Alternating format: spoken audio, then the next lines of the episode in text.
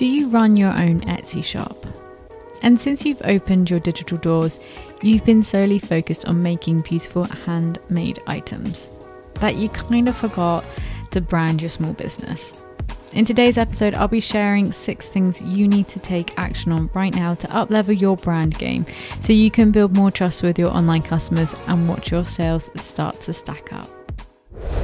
Yes, it should come as no surprise, even your Etsy shop should have a logo. Most of you hopefully already do, but even if your shop is only hitting five sales a month or a week, actually, even if you haven't even made a sale yet, you should still have a brand logo in place.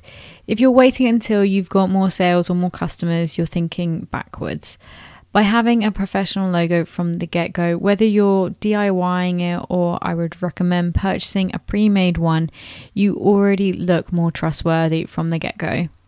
And your customers need to trust you before they will buy from you. It will also help those first time customers to recognize and spot you more easily the second time round.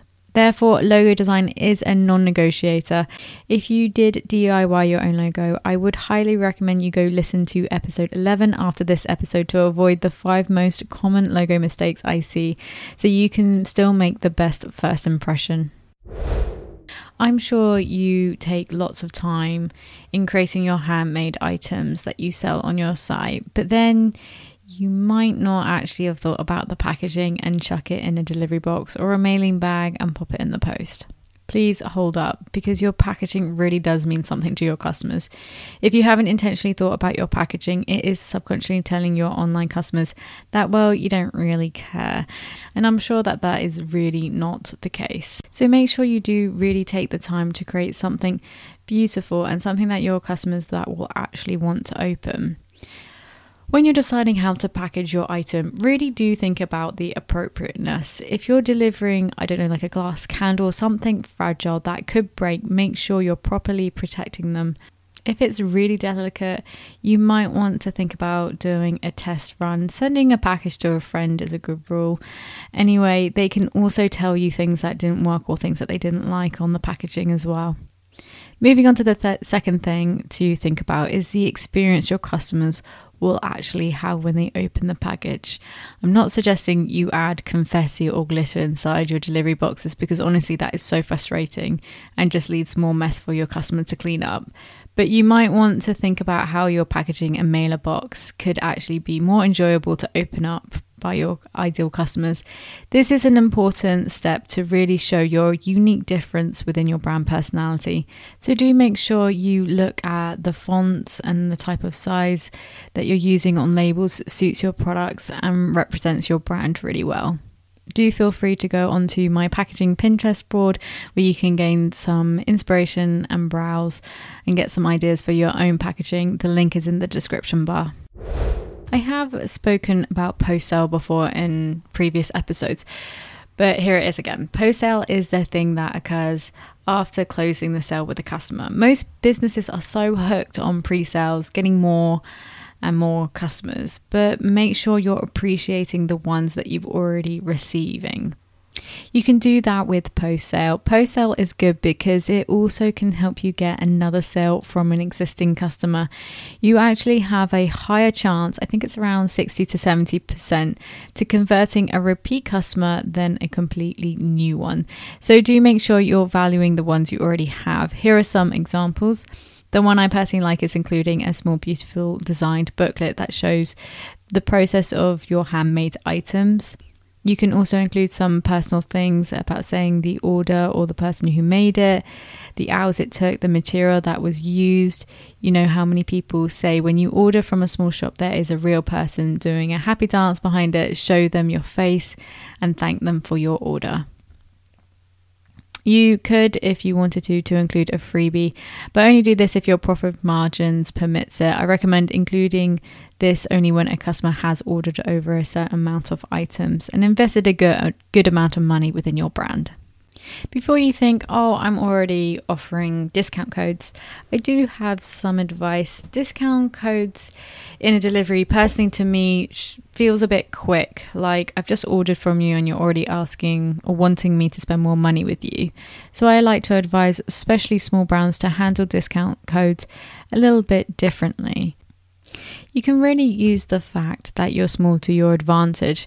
And if you think about it, corporate or larger scale shops, they have to use printables and email lists to reach everyone. But these tools do look rather mass produced and make people feel, oh, I'm just one of many who got this. It's not really anything very special. Whereas if you wrote a handwritten discount code for your customers, maybe even mention something about the product that they ordered and showing your customers that you really do care. Using your own handwriting is unique to us and is more personal and will help your customers connect more to the maker and seller, obviously, behind your business and screen, and it gets them to trust you more. I would also suggest you holding back from including these discount codes in the delivery and maybe send them out slowly, like send them out a couple weeks after they've received the order or give them at special dates, so round special holidays or birthdays that are coming up. Don't brush over your brand messaging on your Etsy shop. They actually provide business owners the opportunity to talk about their brand, and you really should be using this space wisely. We as customers base actually majority of our decision making on a gut feeling rather than rational thought like features and facts.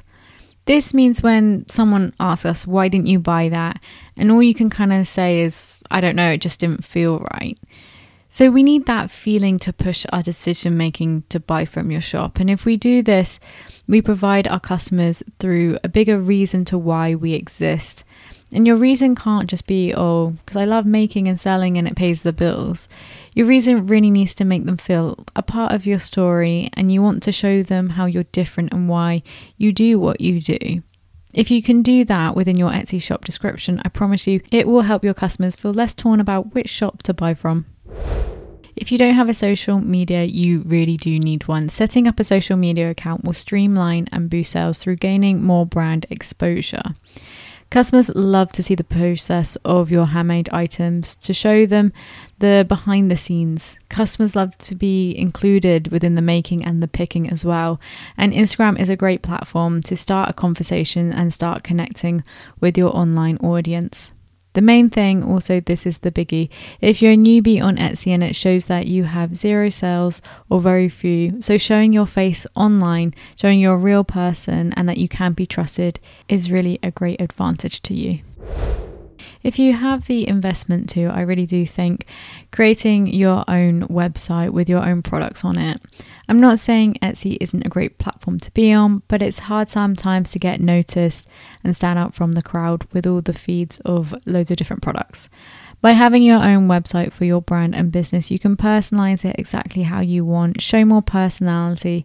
It also gives you potential customers more ways to find you online, and that's never a bad thing. You want to be easily found online. A website shows your customers that you're investing both time and money into your business, and this helps provide your business with that extra layer of professionalism. And it sort of tells them that you are taking this very seriously. It's time to realize that your business really does need a brand in place and do start implementing all these brand touch points to elevate your brand shop even further. Remember to be recognized and professional with a logo. Give them the experience they won't forget with their packaging. Always keep them wanting to come back for more with post sale goodies. Let your meaningful brand drive decision making. Use social media as opportunity to connect and grow a community and own your own brand website to stand out from the crowd. Your handmade products really should be celebrated and enjoyed with your ideal customers. These actionable brand tips will help you get noticed. Never do underestimate again the power of building a brand for your Etsy shop.